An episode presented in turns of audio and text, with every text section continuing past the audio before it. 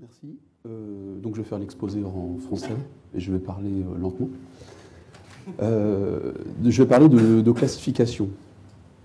Alors de, classification un peu spéciale, puisqu'on ne va pas faire une partition d'un échantillon, mais une partition de plusieurs échantillons à la fois. Et c'est pour ça que je vais parler de classification simultanée, le titre.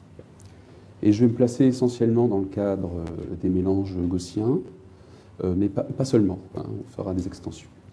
Alors, il s'agit d'un travail en collaboration avec Alexandre Lourme, qui a l'UT de Pau. En fait, c'est en grande partie le contenu de la thèse qu'il fait actuellement. Euh, le plan sera le suivant. Alors tout d'abord, je vais motiver le problème. Pourquoi est-ce qu'on s'intéresse à ce, type de problème? En particulier, on verra que derrière, il peut y avoir un problème biologique qui va nous servir un peu de marotte, euh, mais c'est pas assez au-delà. Hein. Euh, ensuite, euh, on exposera une solution de la classification simultanée dans le cas des mélanges euh, gaussiens. On verra qu'on mettra en évidence, sous certaines hypothèses assez, assez peu fortes, un lien affine, stochastique entre populations. et on appliquera à des exemples, en particulier biologiques, mais pas seulement. La, la, partie 4, c'est une partie importante dans l'exposé parce qu'il s'agit de de perspectives qui sont en cours, euh, où on va se dire, ben finalement, si on ne fait pas un lien affine, est-ce qu'on a d'autres possibilités? Si on n'est pas dans un cas comment peut-on faire? Donc, euh, on a un certain nombre d'idées là-dessus et certains premiers résultats. Donc, euh, finalement, j'en profiterai pour, pour, vous les présenter. Et puis, on conclura après avoir dit tout ça. Alors les, données sont constituées donc pas d'un seul échantillon, hein, euh, grand A échantillon, hein, puisque comme j'ai dit, on n'a pas considéré un seul, qu'on va appeler grand S1 à grand SH, qui ont d'ailleurs pas nécessairement le même nombre d'individus. Hein, vous voyez, NH, les, individus euh, qui sont peut-être différents. Et chaque échantillon est constitué euh, d'individus décrits eux-mêmes par des variables, donc les XIH, qui sont des vecteurs de dimension D euh, dans R. Et chose importante, c'est que tous ces échantillons sont décrits par les mêmes variables, c'est-à-dire c'est les mêmes D variables. Alors c'est pour ça qu'ici j'ai représenté, euh, vous voyez les, ici les, trois échantillons, ils sont bien dans le même espace. Euh, alors un exemple pour motiver un petit peu le, le, problème, et puis également qui va nous, cet exemple va nous servir pour euh, illustrer les formules. Ça permettra d'être un petit peu plus explicite que de faire des H et tout ça. Euh, alors ça, c'est pas moi. donc, c'est un exemple biologique où on a trois sous-espèces d'oiseaux qui proviennent d'une grande espèce qu'on appelle les oiseaux de mer ou des pétrels, hein, et qui sont différents du point de vue de leur origine géographique. C'est-à-dire que la première espèce, s'appelle Borealis, provient des îles Atlantiques, euh, Diomeda Méditerranée, et puis euh, Édouard Sy euh, du Cap Vert.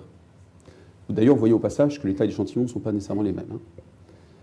Et ils sont tous décrits par les mêmes cinq variables, ces variables biométriques, qui sont la longueur du tarse, la longueur de, l'aile, des caractéristiques sur le bec ou la longueur de la queue. Et derrière se cachent deux classes, les mâles et les femelles. Alors c'est intéressant pour les biologistes parce que ça permet de savoir s'il y a euh, pérennité de l'espèce, en sachant s'il y a à peu près la même proportion de mâles et femelles, hein, point de vue écologique. Euh, donc nous, ce qu'on va essayer de retrouver, donc ce que je vais présenter après, mais euh, c'est les, classes que l'on connaît mais qu'on va supposer cachées. Alors, je, petite représentation graphique qui va nous servir à visualiser le problème. Alors là, je me suis mis dans, un des espaces de variables. Et vous voyez les trois, les trois populations, donc un échantillon des trois populations d'oiseaux, elles sont vraiment très différentes. Les oiseaux, en fonction de l'endroit où ils vivent, n'ont pas du tout les mêmes caractéristiques biométriques. Il y a des grands, il y a des petits, ça dépend d'où ils vivent. Donc ça, il faut l'avoir en tête, puisque euh, c'est ce qui va en grande partie motiver le problème que je présente maintenant. Euh, donc notre but, c'est d'estimer de manière générale une partition en, disons, G classe hein, euh, pour chaque échantillon. Donc c'est le même nombre de classes hein, pour chaque échantillon. Donc la partition va noter de manière classique hein, ZH, qui va représenter un vecteur contenant les labels, hein, c'est-à-dire euh, ZIH, c'est euh, le, numéro de la classe à laquelle appartient l'individu I euh, dans la population H. Alors les partitions, elles ne sont pas uniquement avec le même nombre de classes, mais chose importante aussi, hein, c'est que on attend avoir la même signification des classes. Euh, c'est-à-dire, bon, ici c'est mâle et femelle. Hein. Euh, donc c'est ce que j'ai modélisé ici. Donc on retrouve tout à l'heure, enfin le petit graphique de tout à l'heure. Hein. Il s'agit bien des blancs et des noirs dans chaque échantillon. Donc les mâles et les femelles que je vais retrouver. Donc je vis dans le même espace et en plus, je recherche des partitions de même signification. Donc notre but, si on revient à l'exemple biologique, c'est de retrouver euh, le, sexe des oiseaux. Euh, ben, on pourrait faire une solution euh, standard en fait. C'est quoi la solution standard? C'est de faire trois classifications indépendantes. Je prends le premier échantillon, je fais une classification, pourquoi pas gaussienne ou autre. Et puis je prends le deuxième et je recommence jusqu'au troisième. Mais euh, quelque part, on a perdu, euh, on n'a pas utilisé une certaine information, qui est que ces trois populations ne sont pas sans lien. Euh, on a dit tout, d'abord que les, échantillons étaient décrits par les mêmes variables. Et puis également, on cherche des partitions de même signification. Donc, comment est-ce qu'on peut formaliser ce lien pour améliorer l'estimation des partitions? Et ça, c'est la solution qu'on propose sous le terme générique, hein, classification simultanée, qui regroupe peut-être plein de méthodes. Hein, je vais vous en présenter quelques-unes, euh, où on va formaliser ces informations pour faire des méthodes. Euh, donc on arrive à une première euh, méthode générique. alors quel est le, contexte pour travailler? On va supposer qu'il existe un lien conditionnel stochastique entre les populations. Alors, ça signifie quoi? Euh, Donc, c'est le premier point ici, là, où vous voyez que euh, on va transformer la loi. Alors, ici, c'est la population 1, disons. Hein. Euh, on va transformer la loi des variables de la population 1, disons pour les mâles, en, avec une fonction phi en la, loi également des variables pour les mâles, mais d'une autre population, la population H. D'accord? Donc, on va faire, tout, repose en fait sur la fabrication de ce lien, puis son estimation plus tard. Mais déjà au niveau fonctionnel, comment peut-on le définir? Alors justement, pour définir ce lien, on n'a pas dit grand-chose euh, comme ça, c'est-à-dire qu'il faut imposer des, quelques contraintes réalistes. Alors tout d'abord, ce lien, on aimerait bien qu'il soit euh, un minimum justifié. comment faire? Paramétrer si possible. Alors pourquoi paramétrer? Ce n'est pas une obligation, mais euh, le fait de paramétrer, ça peut permettre de mieux comprendre le lien et de faire une interprétation euh, éventuellement intéressante pour le praticien. En plus, ce lien doit être parcimonieux. Donc parcimonieux, on comprend bien, c'est-à-dire si on fait des choses aussi compliquées que de faire trois classifications indépendantes, ben, autant faire trois classifications indépendantes. Et puis, le fait que j'ai marqué ici population 1 comme étant une population de référence, en fait, on doit s'en moquer. C'est-à-dire je fais ce que je veux. La population 1 ne doit pas avoir de conséquences. Je dois être libre de choisir la population 1 comme je veux, ça ne changera pas le résultat. Ce que j'ai appelé population numbering Alors une fois que ça s'est posé et que j'ai fabriqué ce lien, euh, d'un point de vue fonctionnel, donc il faut que j'estime. Je vais estimer quoi? Je vais estimer les paramètres de la population, euh, alors si j'ai un modèle derrière, donc on va voir après, de la, de la population 1, celle de référence, puis les liens qui transforment la population 1 en les autres. Après, je déduirai euh, les paramètres des populations 2, euh, H, etc. Et puis le dernier point, ben, c'est tout simplement, une fois que j'ai les, probabilités d'appartenance de chaque, euh, de chaque individu à chaque classe, hein, j'affecterai par maximum a posteriori. Alors je vais me placer dès maintenant dans un cadre gaussien pour pouvoir aller plus loin, pour définir cette fonction phi. Euh, donc cadre très classique, hein, hein, où je vais euh, supposer que l'ensemble des échantillons dans les populations, donc les couples ici, euh, individus labels, alors labels inconnus en général bien sûr, hein, euh, sont indépendamment identiquement distribués suivant un couple de variables aléatoires. Donc conditionnellement à la, la, classe, la variable x suit une loi normale multivariée, alors dont les paramètres, voyez bien, dépendent de la classe et aussi de la population. Et euh, de plus, ici, on a, euh, de manière classique, hein, le, label qui est lui-même euh, paramétré par une multinomiale enfin, de, base. Alors comment définir ce, lien quand on est dans les hypothèses gaussiennes? Alors on va faire trois hypothèses supplémentaires qui sont assez réalistes et qui vont nous permettre d'atteindre un seul lien. Euh, la première hypothèse, c'est la séparabilité des variables. Ça veut dire, euh, derrière cette formule-là, que euh, la, longueur des ailes, disons, prenons l'exemple biologique, si on tente s'en servir, la longueur des ailes des individus de la population 2 chez les mâles ne dépend que d'une transformation de la longueur des ailes aussi, et pas des autres variables, de la population 1 chez les mâles aussi. Vous voyez Longueur des ailes vers longueur des ailes. Euh, l'hypothèse 2, c'est une hypothèse un peu technique pour dire que cette transformation, elle est régulière, classe C1. Et une troisième hypothèse, qui est une hypothèse de corrélation. Alors, si j'aurais peut-être pas dû écrire comme ça, j'aurais dû écrire plutôt phi, pour bien marquer. Euh, bon, c'est pas grave en fait. Euh, donc, ici, c'est que je vais avoir dans les deux populations la longueur des ailes qui augmente dans la population 1 et doit aussi augmenter dans la population 2. Alors, ce qui peut sembler assez raisonnable dans le cas euh, biologique, en fait. Alors, quand j'ai posé ces trois hypothèses, euh, j'ai pas le choix, j'ai une relation nécessairement affine entre euh, donc la population, la, relation phi est nécessairement affine, et elle est définie comme ça. Alors affine mais particulière, hein. c'est-à-dire que je vais avoir une transformation qui va dépendre, qui va être paramétrée par la matrice DKH, qui est une matrice diagonale à terme positif, et un vecteur BKH euh, donc de, RD euh, libre. Voilà. Donc j'arrive nécessairement, à partir de ces trois hypothèses, à cette transformation. Alors on peut imposer euh, certaines contraintes hein, sur ces paramètres, ce qui, ont un sens en fait, hein, du point de vue, alors qu'on va, décrire rapidement, du point de vue du sens, parce qu'on s'en servira quand on commentera certaines expériences.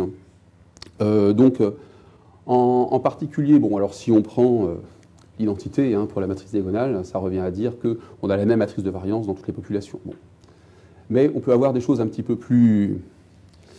Euh, donc euh, un petit peu plus euh, fines que ça, qui sont cachées derrière. Voilà.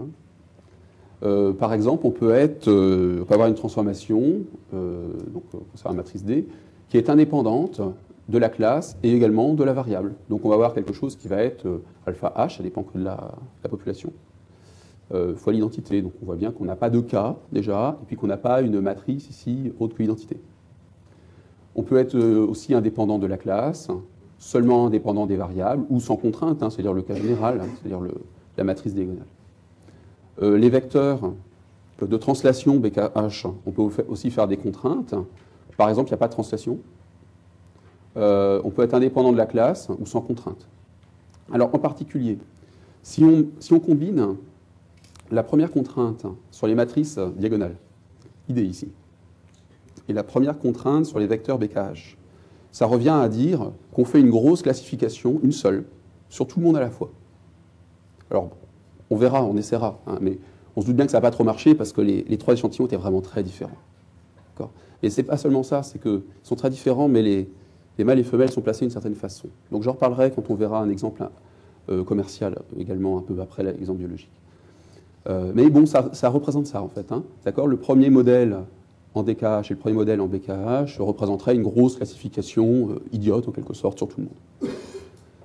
On peut aussi introduire des, contraintes sur les proportions. Alors il ne faut pas se tromper sur les contraintes. par exemple, quand je marque pi ici, euh, c'est les proportions qui sont égales entre, populations. Ça ne veut pas dire qu'il y a autant de mâles que de femelles.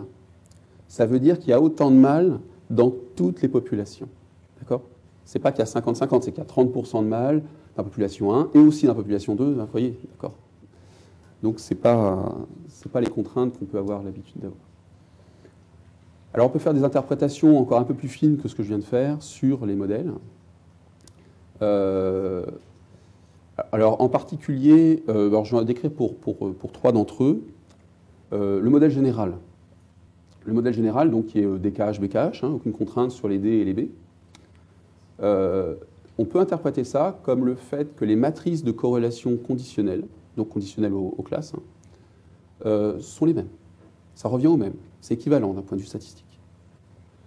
une autre remarque un peu du même type, donc je prends encore DKH, donc modèle général sur les matrices D, et puis euh, pas de translation.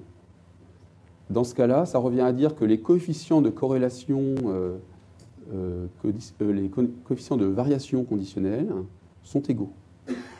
Alors ça, ça c'est assez parlant pour les biologistes, un coefficient de, variation. Et une dernière remarque concernant les modèles, le modèle DH-BH, vous voyez qu'il n'y a plus de cas là. Ça dépend que de la population. Euh, alors c'est intéressant, on y reviendra. Ça, sera dans les perspectives actuelles, parce qu'on peut l'interpréter comme étant une sorte de normalisation, au sens centrage-réduction. C'est un peu comme si on faisait euh, un centrage déjà par BH et une réduction par euh, DH exposant 2. Donc ça revient un peu à ça. Donc on tournera un peu autour de ça à certains moments. Euh, donc là, j'ai parlé en fait de modèles qu'on pourrait qualifier de interpopulation, puisqu'il s'agit de lier les populations entre elles. Hein. Mais je, pourrais combiner ça avec euh, des modèles un peu classiques, hein, de classification gaussienne, où on peut supposer des liens entre les mâles et les femelles à l'intérieur de chaque classe. Et ce qu'on pourrait appeler, pour le coup, modèle intrapopulation. Donc ce que l'on va faire nous maintenant, c'est combiner les deux. J'ai parlé des inters, je vais rapidement dire ce que sont les intras, et on va combiner les deux. Et combiner les deux, euh, il faut être un petit peu prudent, il peut se passer des choses. Euh, donc déjà, les modèles intra que je vais considérer, je peux en considérer plein, hein, mais je vais en prendre, je vais prendre les typiques. Euh, donc c'est des contraintes déjà sur les matrices de variance.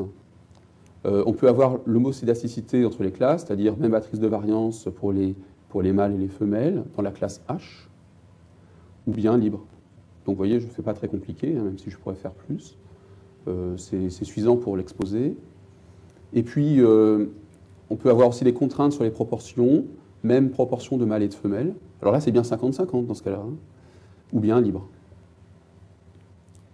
Et une fois qu'on combine, il faut être un petit peu prudent, parce qu'il y a des choses qu'on ne peut pas faire.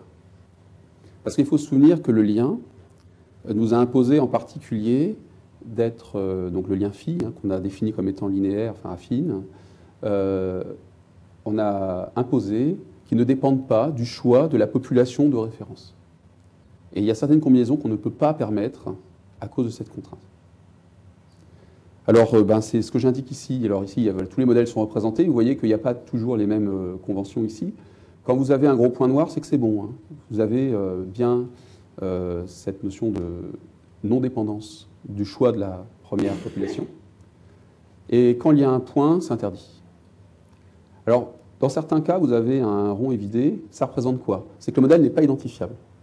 Alors, il n'est pas identifiable d'une certaine façon. C'est-à-dire que euh, on peut avoir les mâles de la population 1 qui peuvent éventuellement devenir des femelles de la population 2. C'est pas grave. On le permet quand même. Parce que qu'est-ce que ça apporte comme information? Ça apporte comme information que, bien, on a, alors on sait quel modèle fait ça. Hein. Donc, euh, on ne sait pas si ça va regarder les mâles vers les mâles ou les mâles vers les femelles, on ne sait pas. Hein. Mais au moins, ça permet d'aider à la fabrication des partitions. Après, l'utilisateur n'a pas à refaire des partitions, il a à mettre en correspondance ce qui est mal. On a déjà fait une partie du travail. D'accord? Donc le travail n'est pas fait complètement, puisqu'on a un problème d'identifiabilité à ce niveau, de croisement éventuel entre les, labels euh, des classes mais au moins le travail est déjà bien avancé. C'est pour ça qu'on ne les exclut pas. Hein? mais les autres, en, point, en petit point, là, sont vraiment exclus pour les raisons techniques. Euh, alors, un petit aperçu des nombres de paramètres, ce n'est pas du tout pour rentrer dans le détail, mais ce que je veux souligner plutôt, euh, c'est que, qu'est-ce qu'on a estimé?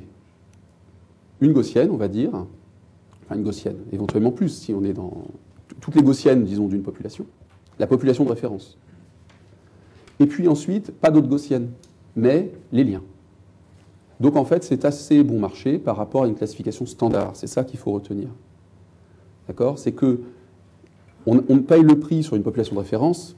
Alors en fait, on se moque de cette population de référence, mais disons, du point de vue conceptuel, on paye le prix, mais qu'on paierait le, on paierait le prix de toute façon si on faisait du classique. Mais après, on paye pas cher pour faire les transformations. D'accord? Euh, Donc c'est ce qui ressort de toutes ces formules. On voit qu'à chaque fois, on n'a pas un K fois quelque chose, enfin, pardon, un grand H fois quelque chose, euh, le coût des gaussiennes. C'est pas ça. Bon, maintenant, il faut estimer tout ça. On va le faire par maximum de vraisemblance. Donc il faut estimer quoi? Ben, donc, euh, ben, je, vais le redire, quoi, la population de référence, hein, et, puis les paramètres de lien. Je vais mettre tout ça en un, paramètre θ. Euh, donc, ben, bien sûr, ça va dépendre du modèle qu'on a hein, pour estimer. Et puis, on va utiliser l'algorithme EM euh, qui va bien se prêter à ce type de données manquantes. Hein. Bon, l'étape E, pas de souci, puisque c'est les probabilités conditionnelles d'appartenance il n'y a vraiment rien qui change. C'est comme d'habitude. Euh, l'étape M, euh, donc là, il faut qu'on en dise un mot, euh, parce qu'elle va être elle-même itérative. Hein. Il va y avoir deux étapes. une première étape, on va fixer les liens, et on va dire, je connais les liens, je vais estimer les paramètres de la population de référence. D'accord? Donc c'est quoi les paramètres de la population de référence? Ben, Je vais avoir, alors en fait là j'ai mis quand même un H, parce que en fait là faut qu'on estime pour tout le monde au niveau des proportions, mais peu importe. Mais je vais avoir le centre de la population de référence, enfin les centres, mâles et femelles, disons. Euh, et puis, euh, je vais avoir euh, la matrice de variance associée, enfin les matrices de variance associées, si on est le cas hétérocédastique, donc qui est là, hein, pour la population de référence. Et ensuite, la deuxième itération dans cette étape, c'est de bloquer la population de référence et d'estimer les liens. C'est leur tour. Donc, les liens, hein, c'est les matrices euh, diagonales et les vecteurs de translation. Alors comment est-ce qu'on va estimer les, matrices diagonales? Alors dans certains cas, c'est les formes explicites. Alors c'est des cas plutôt rares, c'est les cas en fait où on est proportionnel à l'identité. Voilà. Sinon, ça se passe pas si mal quand même. Hein. On a une estimation, donc dans le cas où, la matrice est diagonale, hein, donc euh, complète, euh, eh bien, euh, l'estimation se fait euh, en maximisant une fonction convexe. Donc, ce n'est pas, pas si terrible finalement. Hein. Et les vecteurs de translation, eux, sont en, de manière explicite. Alors justement, je vais vous donner un, petit exemple pour un des modèles. Et avant, je vais, on peut faire peut-être une petite remarque là. Vous voyez, au niveau du centre, alors centre de la population 1, ça revient à quelque chose d'assez spécial, c'est-à-dire qu'on a l'impression que l'on est en train de transformer les individus, tout d'abord par une translation, une sorte de centrage, et ensuite on les réduit. C'est comme si on transformait toutes les autres populations en une population 1. En fait, c'est ça qu'il faut garder en tête. La méthode fait un peu ça, et de manière pondérée, puisque devant, ça dépend euh, du pouvoir d'appartenance euh, à chacune des classes. Alors c'est ce que je fais ressortir ici. Euh, donc pour un modèle particulier, peu importe lequel, donc bon, je donne les, proportions. Ici, au niveau de la, population, la, population de référence, matrice de variance, vous voyez un peu le même système. Ici, vous avez du centrage-réduction. Donc euh, on peut interpréter comme euh, étant une transformation. Tout, ce qui n'est pas population 1 est transformé en une sorte de population 1. pareil même au niveau des vecteurs de translation, puisque on a la moyenne de la population H, alors indexé par la classe, hein, euh, qui est également transformé, hein, avec quelque chose qui est la classe 1. Et puis on a aussi des remarques un peu similaires euh, pour les matrices des cas, hein, vous voyez un peu ce centrage. Bon, alors maintenant on a plein de modèles, ce serait bien de pouvoir choisir parmi ces modèles. Alors bon, on va faire euh, des choses simples, on va faire du BIC, qui permet de choisir des modèles, mais ce qui est intéressant, c'est qu'on va pouvoir choisir, pas seulement parmi les modèles que je vous ai proposés là, c'est qu'on va pouvoir choisir avec le critère BIC entre la classification indépendante, c'est-à-dire faire trois classifications, comme dans le bon vieux temps en quelque sorte, et puis faire la classification simultanée. BIC pourra mettre en comparaison ces modèles. Alors on va passer à l'application euh, numérique. Donc euh, application euh, numérique sur déjà le cas biologique. Alors je reprends l'exemple des oiseaux. Donc vous vous souvenez, on a trois, a trois sous-espèces. Euh, trois sous-espèces où dedans j'ai les mâles et femelles, mais je, ne le sais pas a priori. Mais je considère quand même que je recherche que deux classes pour l'instant. D'accord? Donc je sais qu'il y a au moins deux classes. Enfin, qu'il y a deux classes.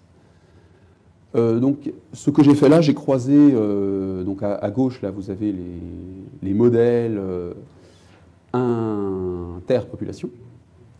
En haut, vous avez les modèles intrapopulation, vous avez les croisements, vous avez en premier lieu le critère BIC, la valeur. Il faut que la valeur soit la plus petite possible. Et ensuite, vous avez le taux d'erreur par rapport à la vraie partition, entre parenthèses. Euh, alors, j'ai pas tout mis, il y a quand même pas mal de modèles. J'ai mis les modèles qui me semblaient importants, les autres étant moins bons de toute façon. Hein. et puis, ici, j'ai mis la classification indépendante, c'est-à-dire qu'on a fait trois classifications indépendantes. Alors, qui peut se faire, hein, la classification indépendante, dans le cas homocédastique, hétérocédastique, donc si vous avez les valeurs, proportion égale, autant de mâles que de femelles, ou bien hétérocédastique, homocédastique, proportion libre. Hein, d'accord Donc c'est pour ça que vous avez quatre valeurs de classification indépendante. Alors déjà une remarque.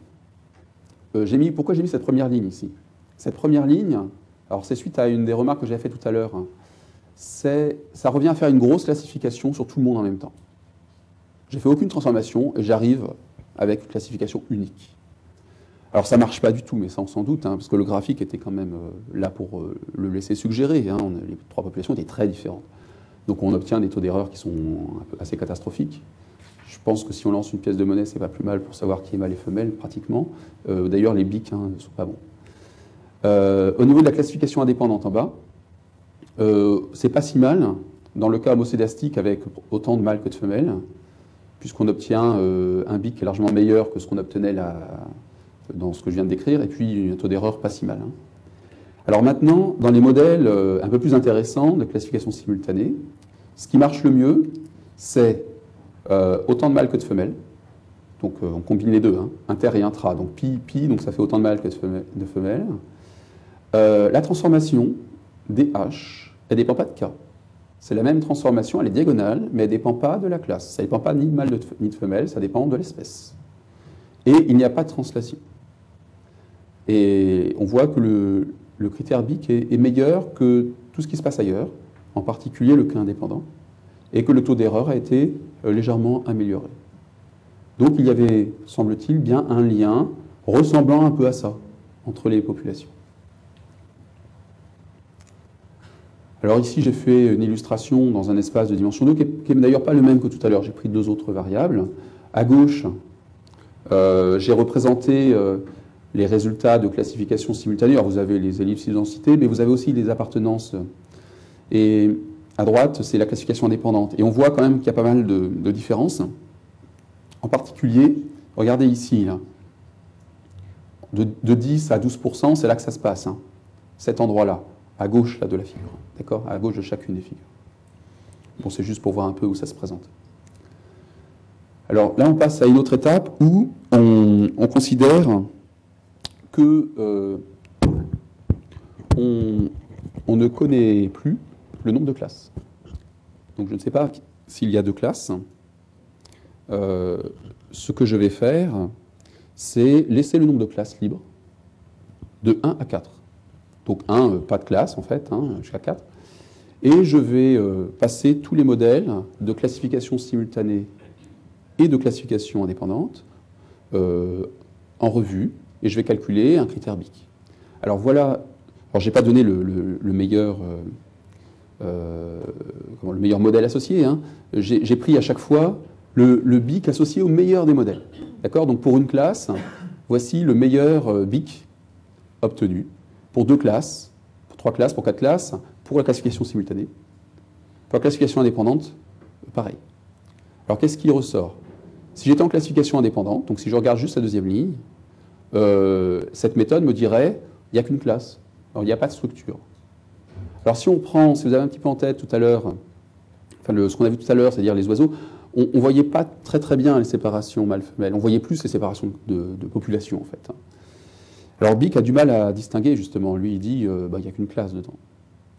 Euh, en classification simultanée, par contre, on opte plutôt pour deux classes.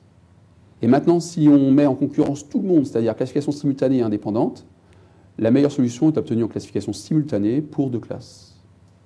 D'accord? Et ce qui représentait un taux d'erreur de l'ordre de 10%, comme on a vu hein, pour les mâles femelles. Donc, euh, on arrive à retrouver mieux hein, le, nombre de classes euh, sous-jacentes. Alors là, je vais prendre un autre exemple, toujours en biologie. J'ai une nouvelle espèce. Cette nouvelle espèce, elle est un peu particulière parce que ce n'est pas un pétrel. Ce n'est pas l'oiseau de mer d'avant. Bon, euh, il vit en Lorraine. Pas un oiseau de mer. Euh, c'est ce qu'on appelle un cincle. On a certainement tous vu. Et cet oiseau donc n'est pas du tout de la même espèce qu'avant. Taille d'échantillon, peu importe. Et alors ce qui est intéressant ici, c'est que les variables biologiques dont je dispose, j'en ai que deux, et qu'en plus, ben, ce n'est pas nécessairement les mêmes. Ça n'a pas été fait par le même biologiste, ça, hein, d'accord? C'est-à-dire que les trois échantillons d'avant, c'est un biologiste qui a tué ses oiseaux de son côté, et celui-là, c'est un autre. Alors, ils ont eu la bonne idée d'étudier tous les deux le tarse de l'oiseau, très bien, mais il y en a un, celui d'avant, il étudiait les ailes, la longueur des ailes, et lui, c'est la longueur des ailes fold, folded, repliées. Et là, euh, ben, on a un petit peu ennuyé, alors dedans, on a les femelles, hein, il n'a pas, pas, pris que des mâles ou des femelles, il y a bien les deux. Le problème, c'est que la longueur des ailes repliées, moi je ne l'ai pas.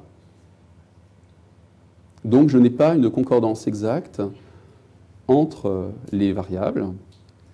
A priori, euh, c'est limite pour faire ce que j'ai proposé dès le départ. Alors bon, euh, on va essayer de passer un peu en force, c'est-à-dire faire une sorte d'étude de robustesse.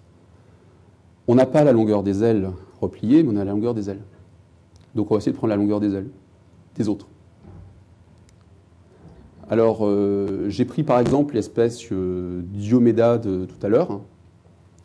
Alors pourquoi j'ai pris elle? J'aurais pu prendre autre chose hein, parmi les échantillons tout à l'heure. C'est parce qu'on avait à peu près la même taille d'échantillon. mais j'aurais pu prendre autre chose. Hein. C'est juste une illustration. Euh, et j'ai représenté dans un espace de, dimensions, puisque j'ai que deux variables. Le tarse, bon, bah, c'est bon, je suis tout content, j'ai les mêmes en abscisse. Et en ordonnée, ben, l'un c'est la longueur des ailes, l'autre c'est la longueur des ailes repliées, bien sûr. D'accord J'ai pris donc les variables qui étaient le plus proches, du point de vue conceptuel, du point de vue biologique, du point de vue sens. Bon, d'ailleurs, on voit au passage que les deux échantillons, euh, sont assez différents. Euh, et d'ailleurs, de là à distinguer mâle et femelle là-dedans, hein, euh, on peut voir au passage, c'est pas si évident. Hein. C'est surtout ce qui saute aux yeux, c'est la différence des espèces. Et ben, on lance la même chose que tout à l'heure. Donc vous retrouvez exactement le même scénario, hein, les mêmes entrées de tableau. Et alors ce qui, ressort, bon, la classification, la grosse classification qui, qui, mettrait tout ensemble, ça ne marche pas non plus. Euh, la classification indépendante, elle donne de l'ordre de 25% d'erreur, c'est pas terrible. Euh, et le BIC est un peu moins bon que le cas indépendant, le cas pardon, simultané. Le cas simultané améliore un petit peu, donc en BIC, et améliore un petit peu aussi en taux d'erreur. Donc c'est pas extraordinaire, mais on améliore un petit peu. Donc une certaine étude, de, enfin une certaine robustesse, bon, parce qu'on n'a pas concordance des variables. Euh, sinon, je vais faire sortir quelques petites choses en gras. C'est le meilleur taux d'erreur qu'on obtenait avec la classification indépendante, c'était 20%. On obtenait de l'ordre de 18% avec euh, la classification simultanée et donc d'autres modèles de classification simultanée. Bon, donc euh, c'est à peu près robuste, quoi, même si on ne trouve pas énormément les classes. Alors là, c'est un petit exemple commercial. Donc non, là, c'est non biologique pour une illustration supplémentaire. Euh, c'est deux, ensembles de, voitures. Euh, alors des voitures euh, qui sont de taille compacte, c'est l'échantillon 1, et de taille plutôt milieu de gamme, donc taille moyenne plutôt, donc l'échantillon 2. D'accord?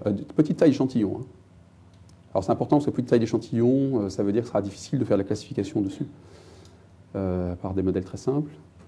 Et euh, maintenant, c'est pas mâle-femelle, c'est est-ce que cette voiture est d'origine États-Unis ou pas? D'accord? C'est ça le truc. Euh, alors, on a deux variables, le prix et la longueur. Et donc, les deux classes, origine États-Unis ou pas, autre pays. Euh, donc, j'ai représenté ici les données dans l'espace des deux variables, où on voit que on a euh, donc euh, ben, les véhicules compacts qui ont tendance à être moins chers et moins grands, c'est normal, et euh, ceux de taille moyenne, bon, au-delà. Alors, une chose intéressante, c'est que, alors on ne le voit pas là, mais c'est pour ça que je vais le décrire, les mâles et les femelles. La découpe était plutôt comme ça, voyez, suivant l'antibisectrice. C'est-à-dire que, alors, je crois que c'était les mâles qui étaient un peu plus grands que les femelles. Alors là, ce n'est pas ça du tout. ici, la règle de, séparation, elle est plutôt suivant la première bisectrice, à peu près. Ce qui veut dire que euh, les voitures américaines ont tendance à être un petit peu moins chères. Vous en avez pour plus grand au même prix, quoi, quelque sorte, une voiture américaine. D'accord? Savoir son importance dans les résultats. En tous les cas, on remarque que les deux populations sont assez différentes encore. Euh, donc on reprend le même canevas de, tableau. Euh, et j'ai remis un coup de classification un peu idiote ici, c'est-à-dire euh, j'ai classifié tout le monde en un coup. Et alors, de manière étonnante, ça ne marche pas si mal, parce que vous voyez, on arrive de l'ordre de 21% d'erreur. C'est la meilleure, meilleur taux d'erreur. Ce n'est pas le meilleur BIC, hein. je, vais commenter un peu plus après, mais meilleur taux d'erreur. Et c'est pas idiot du tout, parce que cette fois, alors si je reviens en arrière là, la, séparation, hein, euh, cette fois, elle est, plutôt comme ça. Hein. D'accord? Donc si je fais une grosse classification, je vais avoir une classe là, et je vais avoir une classe là. Donc c'est pour ça que ça marche. D'accord? Dans le cas des oiseaux, c'était peine perdue, on le voyait bien. Donc, c'est pas idiot finalement de faire une grosse classification, c'est juste pour dire que faire une grosse classification, en certains cas, finalement, pourquoi pas. Hein. Euh, la classification indépendante, euh, elle est un petit peu moins bonne que la classification. Alors, on, le voit où? Voilà, ici. Euh, un petit peu moins bonne en termes de BIC que la classification euh, simultanée. Donc, j'ai ici donné aussi euh, le modèle de classification simultanée qui marche le mieux. alors, en fait, pour être tout à fait honnête, là, le BIC, là, il hésite. Hein. D'accord Vous avez deux valeurs qui sont très très proches. Une qui donne de l'ordre de 36%, l'autre de l'ordre de 47%. Bon, disons que celle 36%, euh, ça améliore par rapport euh, à la classification indépendante. Hein, mais il y a une hésitation. Disons que ça, ça peut marcher. Alors je vais, je vais passer maintenant aux, perspectives euh, qu'on a actuellement, que je vais développer un petit peu, parce que je pense que ça permet de prendre un peu de recul par rapport à une méthode finalement. en particulier, est-ce que ce lien affine peut être aussi euh, valable dans un cas non gaussien. Et puis que fait-on dans les cas non gaussiens Est-ce qu'on peut faire des, liens non affines euh, Ce genre de choses?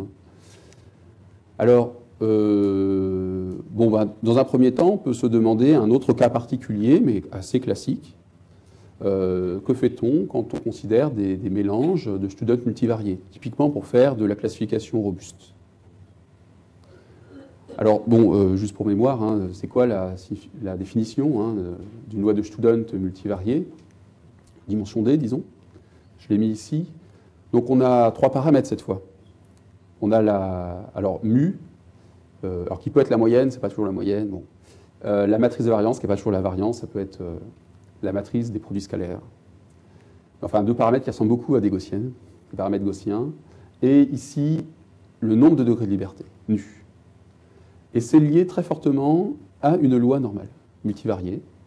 En fait, on a une loi euh, gamma latente de paramètres liés euh, à justement ce nombre de degrés de liberté, et une loi euh, normale, multivariée, qui conditionnellement à cette variable aléatoire gamma, suit une loi normale multivariée et qui intègre dedans donc, bah, cette loi gamma.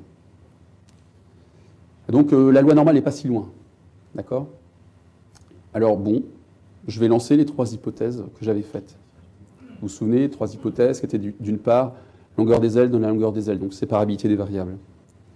Ensuite, euh, il y avait la, condition d'être de classe C1, condition technique. Et la condition 3, euh, qui était d'être en corrélation positive, c'est-à-dire que longueur des ailes dans une population a été en corrélation positive avec longueur des ailes dans une autre. et euh, eh bien dans ce cas-là, ça marche encore. On a encore le même lien euh, affine. D'accord? C'est le même. Donc à partir de là, euh, on peut définir les mêmes modèles. Donc je ne passe pas en revue, hein, avec les, les, conditions sur les D et les B. Mais il y a quelque chose en plus. Hein. C'est-à-dire qu'il ne faut pas oublier qu'ici, on a un troisième paramètre qui est nu, le nombre de degrés de liberté. Alors, le nombre de degrés de liberté, il est, conservé hein, d'une population sur l'autre. Quand on fait une transformation linéaire, ici, nécessairement, le, nu ne, change pas. Donc, on ne peut pas faire dépendre le nu de h. c'est-à-dire du numéro de la population. Mais rien ne nous interdit de le faire dépendre éventuellement de K, de la classe. Donc euh, les modèles qu'on va avoir, c'est tous les modèles que je vous ai décrits tout à l'heure, et puis pourquoi pas, soit nu, soit nu K, donc on combine, d'accord, avec tous les modèles d'avant. Donc on a des modèles très similaires, mais avec des particularités euh, de Studon finalement. Hein. Donc ça, on ne l'a pas encore essayé. Dans le cas des oiseaux, on a juste les résultats euh, techniques. Hein. je donnerai quelques résultats hauts tout à l'heure. Euh, on peut étendre ce résultat. Est-ce qu'on peut faire un, lien affine au-delà? Alors, on peut euh, établir la proposition suivante, euh, qui peut être, peut être utile justement dans ce cadre. donc c'est juste une piste pour l'avenir. alors, ça dit quoi? Si on a deux variables aléatoires, disons x, y, qui sont absolument continues, et qui sont à distribution symétrique et dans R, donc support R, hein, tout, R. Euh, et si en plus il existe une transformation euh, linéaire stochastique entre x et y, donc il faut qu'elle existe, hein, qu'il y en ait au moins une. Par exemple, dans le cas gaussien, on sait que ça marche, la transformation linéaire. On n'est pas sûr que ce soit la seule, il faut quelques hypothèses supplémentaires. Mais s'il existe une transformation linéaire stochastique, euh, et qu'on impose en plus que la transformation soit de classe C1, alors c'est la seule. En fait, il y en a deux, des transformations euh, affines, pour rentrer dans les détails. Mais disons, il n'y a que des transformations affines. On n'a pas le choix. D'accord? Donc, dans un cadre plus large, si on est dans ces euh, conditions, donc x, y, euh, donc distribution symétrique, support R, il faut qu'il existe un lien affine. Alors, et puis avec classe C1, dans ce cas-là, il n'y a que lui.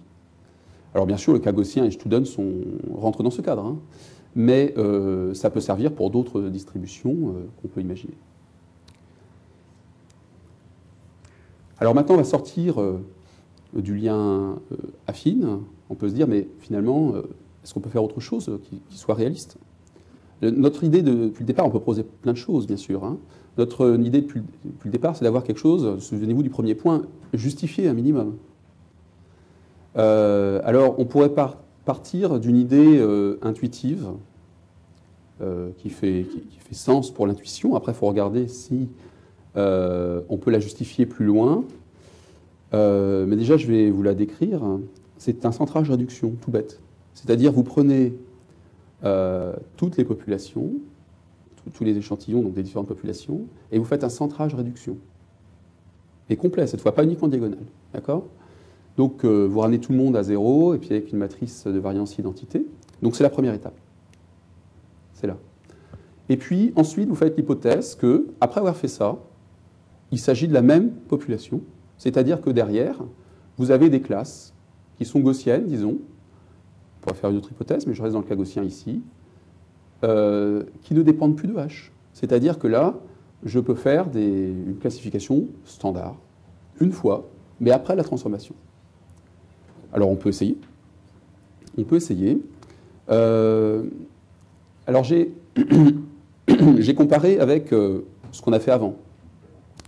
Alors déjà au niveau des, modèles intra-population, donc vous avez le cas homocédastique euh, proportion égale, hétérocédastique proportion différente, donc j'ai pris que deux modèles pour illustrer. je vais donner le taux d'erreur et le nombre de paramètres. Ça va être intéressant pour les commentaires. Et au niveau des, euh, stratégies proposées. Alors vous avez la stratégie indépendante, c'est les mêmes résultats qu'avant, hein, même euh, stratégie indépendante. Vous avez ici les deux, ici, les, deux avant-derniers, euh, qui sont des modèles classification simultanée de tout à l'heure. D'accord? Et le nouveau là, que je suis en train de vous présenter, celui-là, ce que j'ai appelé normalization. Alors, vous vous souvenez peut-être d'une remarque que j'ai faite tout à l'heure, où, en voulant interpréter les modèles, les nouveaux modèles de classification simultanée, il y en avait un qu'on pouvait voir comme une normalisation. Donc en fait, la normalisation proposée là et la normalisation où on avait D et B qui dépendaient que de H sont un peu la même famille. C'est qu'on fait un centrage, bon, et une réduction, la réduction était diagonale, alors que là, elle est générale. Bien sûr, ça joue sur le nombre de paramètres. Une réduction qui est ici diagonale, ça coûte moins cher que quelque chose de général. Alors au niveau des résultats, on a un taux d'erreur qui est d'ailleurs très similaire euh, avec euh, la, nouvelle normalisation là, et la normalisation d'avant. Hein, on a l'ordre de 10% et quelques d'erreurs. Donc un truc tout bête, ça marche bien. Alors on fait un peu mieux quand même avec euh, notre modèle euh, qui n'est pas, qui est un peu plus compliqué, hein, enfin plus simple parce que ici c'est zéro bien sûr, mais je veux dire dans classification simultanée plutôt que faire l'approche intuitive, ce, modèle est, conduit à des meilleurs résultats, mais de peu. et on est mieux que la classification indépendante, même avec cette méthode de base. Alors, on fait. Vous voyez qu'ici, avec la classification simultanée euh, ancienne, en quelque sorte, hein, ce que je vous ai présenté au départ, on, fait mieux avec beaucoup moins de paramètres. Et si je, maintenant je libère le modèle, intra, donc l'intramodèle, c'est-à-dire je laisse libre les matrices de variance, euh, dans ce cas-là, euh, on a vraiment beaucoup de paramètres dans la normalisation et on a tendance à dévier. Quoi. Et, donc, ce qui se passe, c'est que le modèle euh, en diagonale apporte. D'accord? On voit que là, on a le gain en termes d'erreur est plus important. Bah, c'est normal, moins de paramètres. Alors, euh, ça, c'est une réflexion pour l'avenir. Ça peut être intéressant de regarder ça, mais il faudra le justifier. C'est-à-dire, faut essayer de ne pas rester uniquement sur l'aspect intuitif. Alors, c'est un modèle qui, se vaut, hein, pourquoi pas, qui, mérite l'attention, mais essayer aussi de trouver euh, une justification à ce type d'approche qui est un sens. Alors euh, une autre approche, toujours dans, les perspectives, euh, qui est, euh, alors c'est plus du tout un lien affine ou ce genre de choses, c'est complètement autre chose. L'hypothèse, c'est la suivante.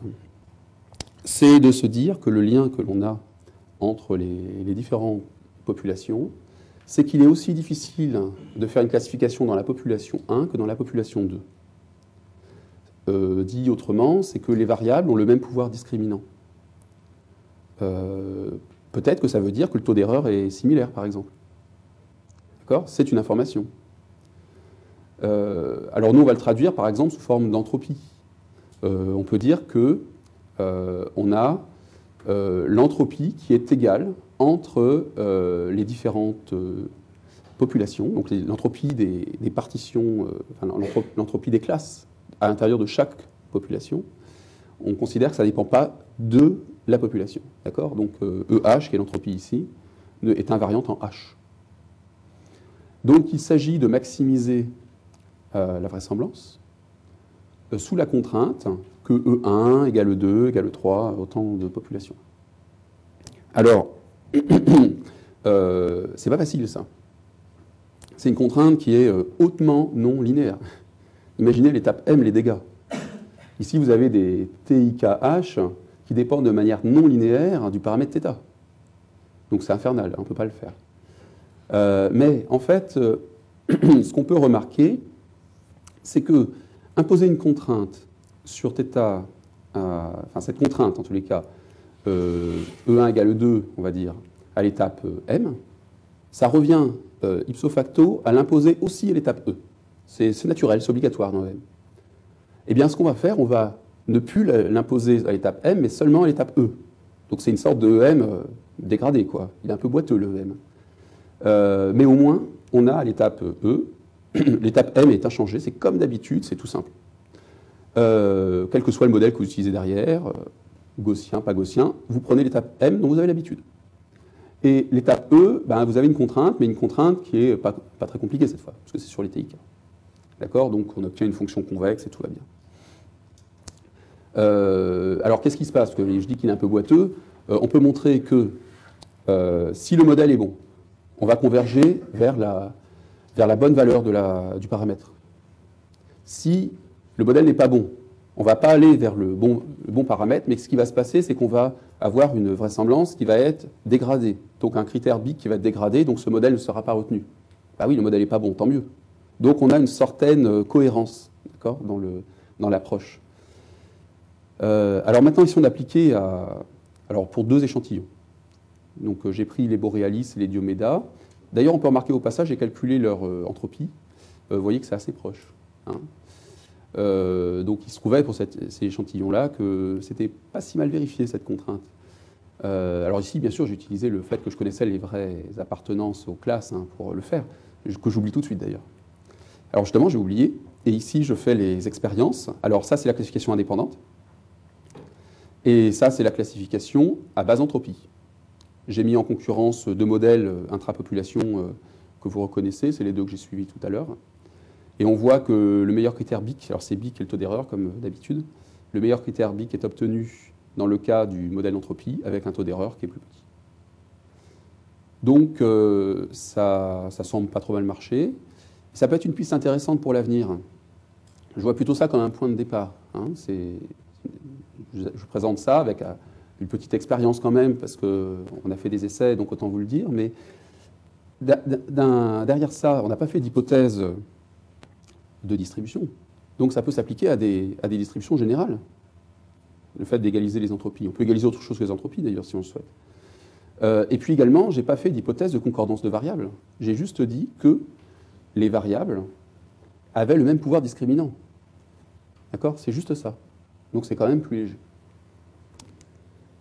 Euh, bon, bah, donc il est temps de conclure.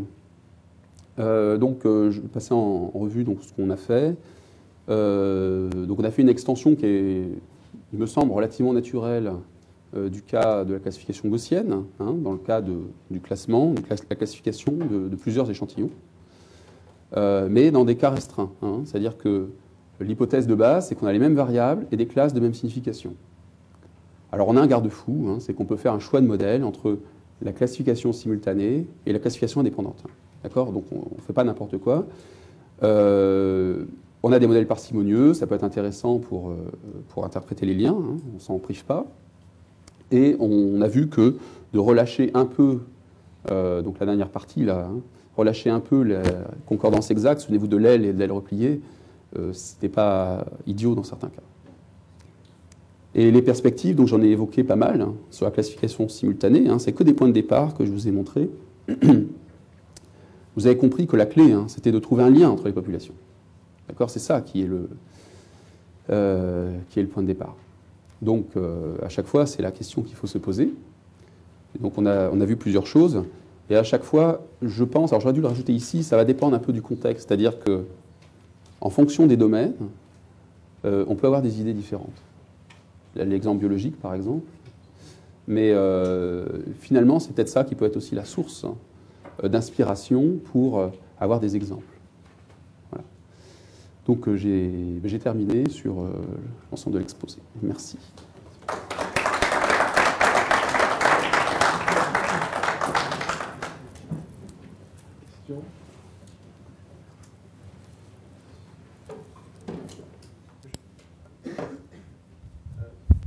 J'ai pas compris. Euh, juste un, point de détail sur les taux d'erreur que tu présentes quand tu as rajouté la quatrième population qui n'avait pas exactement les mêmes variables. Euh, est-ce que c'est des taux d'erreur qu'on pouvait comparer avec l'expérience d'avant ou euh, euh, pas, vraiment.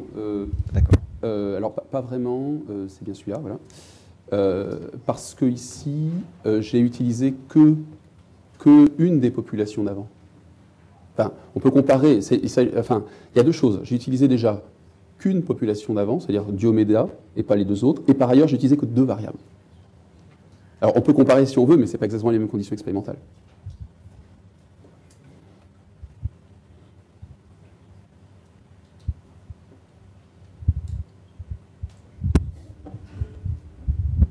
Oui, j'ai une question d'ordre général, c'est que je me demande si euh, pourquoi ne pas normaliser euh, les données euh, d'emblée en quelque sorte? J'ai la, vague impression que on se complique un peu la vie pour des résultats qu'on obtient. D'ailleurs, ce que oui. c'est ce qui apparaît.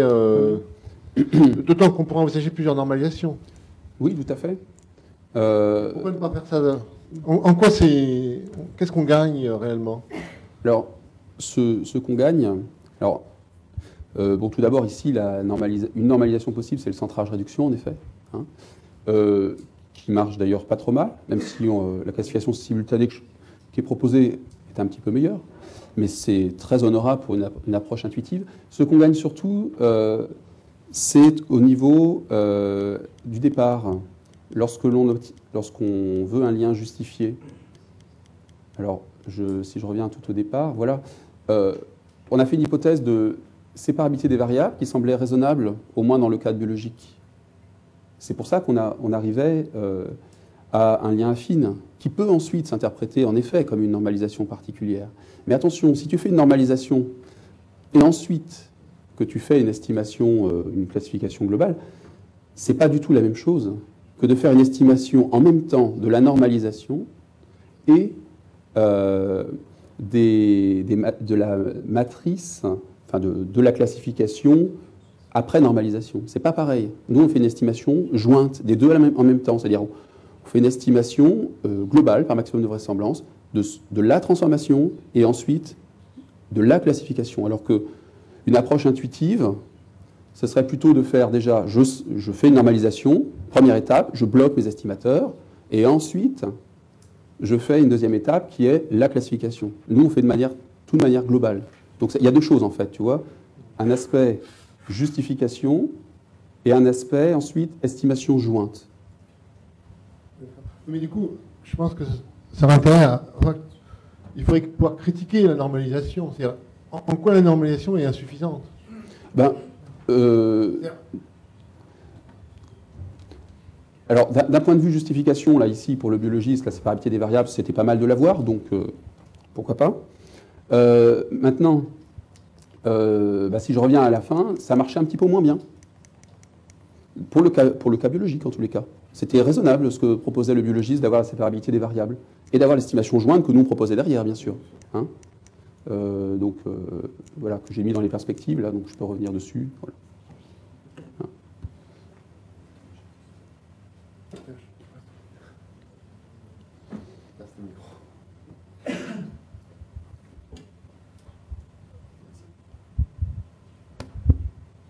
Dans ton approche, en fait, euh, ça introduit euh, une, certaine dissymétrie entre les populations, parce que tu en choisis une euh, de référence et après tu estimes les paramètres de transformation entre celle-là et les autres.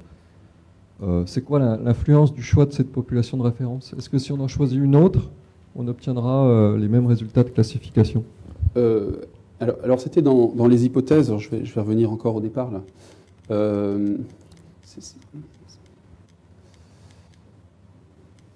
Il n'y a pas d'influence. Tu t'en moques. Si tu veux prendre comme population 1 les Dioméda ou les Borealis, comme tu veux, ça ne changera absolument pas tes estimateurs. C'est un variant. D'accord? Euh, Bon, de la façon dont je l'ai présenté, euh, alors je, l'ai dit quand même, mais de la façon dont je l'ai présenté, c'est vrai que, on peut le croire. Euh, donc j'ai bien dit ici qu'on était propriété 4, tu vois. Euh, mais de la façon dont je l'ai présenté, c'est vrai que ça peut tromper, parce que j'ai fait une population 1. Euh, bon, quand on présente ça sous forme plutôt d'un article, on, est, on, représente les choses avec population HH', où là, on voit qu'il y a la variance. Mais c'est plus facile de présenter à l'oral avec une population de référence tout en disant attention, en fait, on s'en moque. Et d'ailleurs, aucune. Mais non, non, aucune. Mathématiquement, il n'y en a pas. Mathématiquement, mais ah. dans la pratique. Ah, dans, la pratique, pardon. Dans la pratique. Euh, alors, si je regarde les modèles ici, donc tous les modèles où il y a des, des points, euh, là, tu peux faire, si tu veux, euh, de la classification simultanée, mais tu dépendras du choix de cette population 1. Alors, dans ce cas-là, ben, il faudra que tu choisisses autant de population 1, toi, et que tu tournes. Voilà. Donc tu as le droit.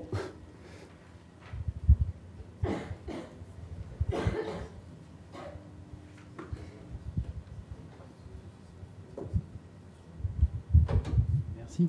une question peut-être un tout petit peu naïve, mais euh, est-ce qu'on est, euh, sûr que les bonnes classes, c'est euh, celles que tu as définies Puisque tu parles de taux d'erreur, qui est sur trouver les, les, mâles et les femelles. Alors sur les, sur les oiseaux, c'est assez convaincant, mais sur les voitures, c'est peut-être pas le fait d'être américaine ou européenne qui détermine où ça se place euh, Alors, c'est toujours le problème en classification, en fait, quand on se compare avec un taux d'erreur. Euh,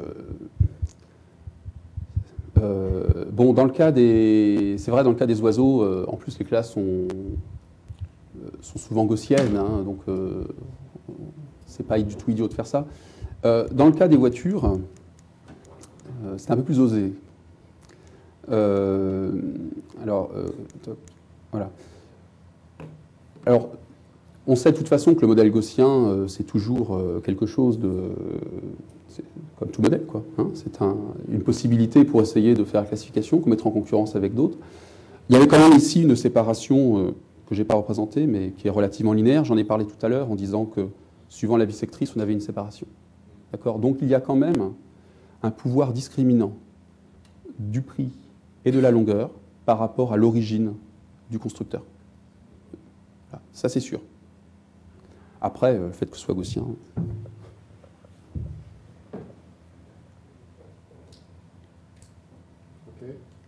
Plus de remarques, commentaires, questions? Bon, bah, merci Christophe. Vous.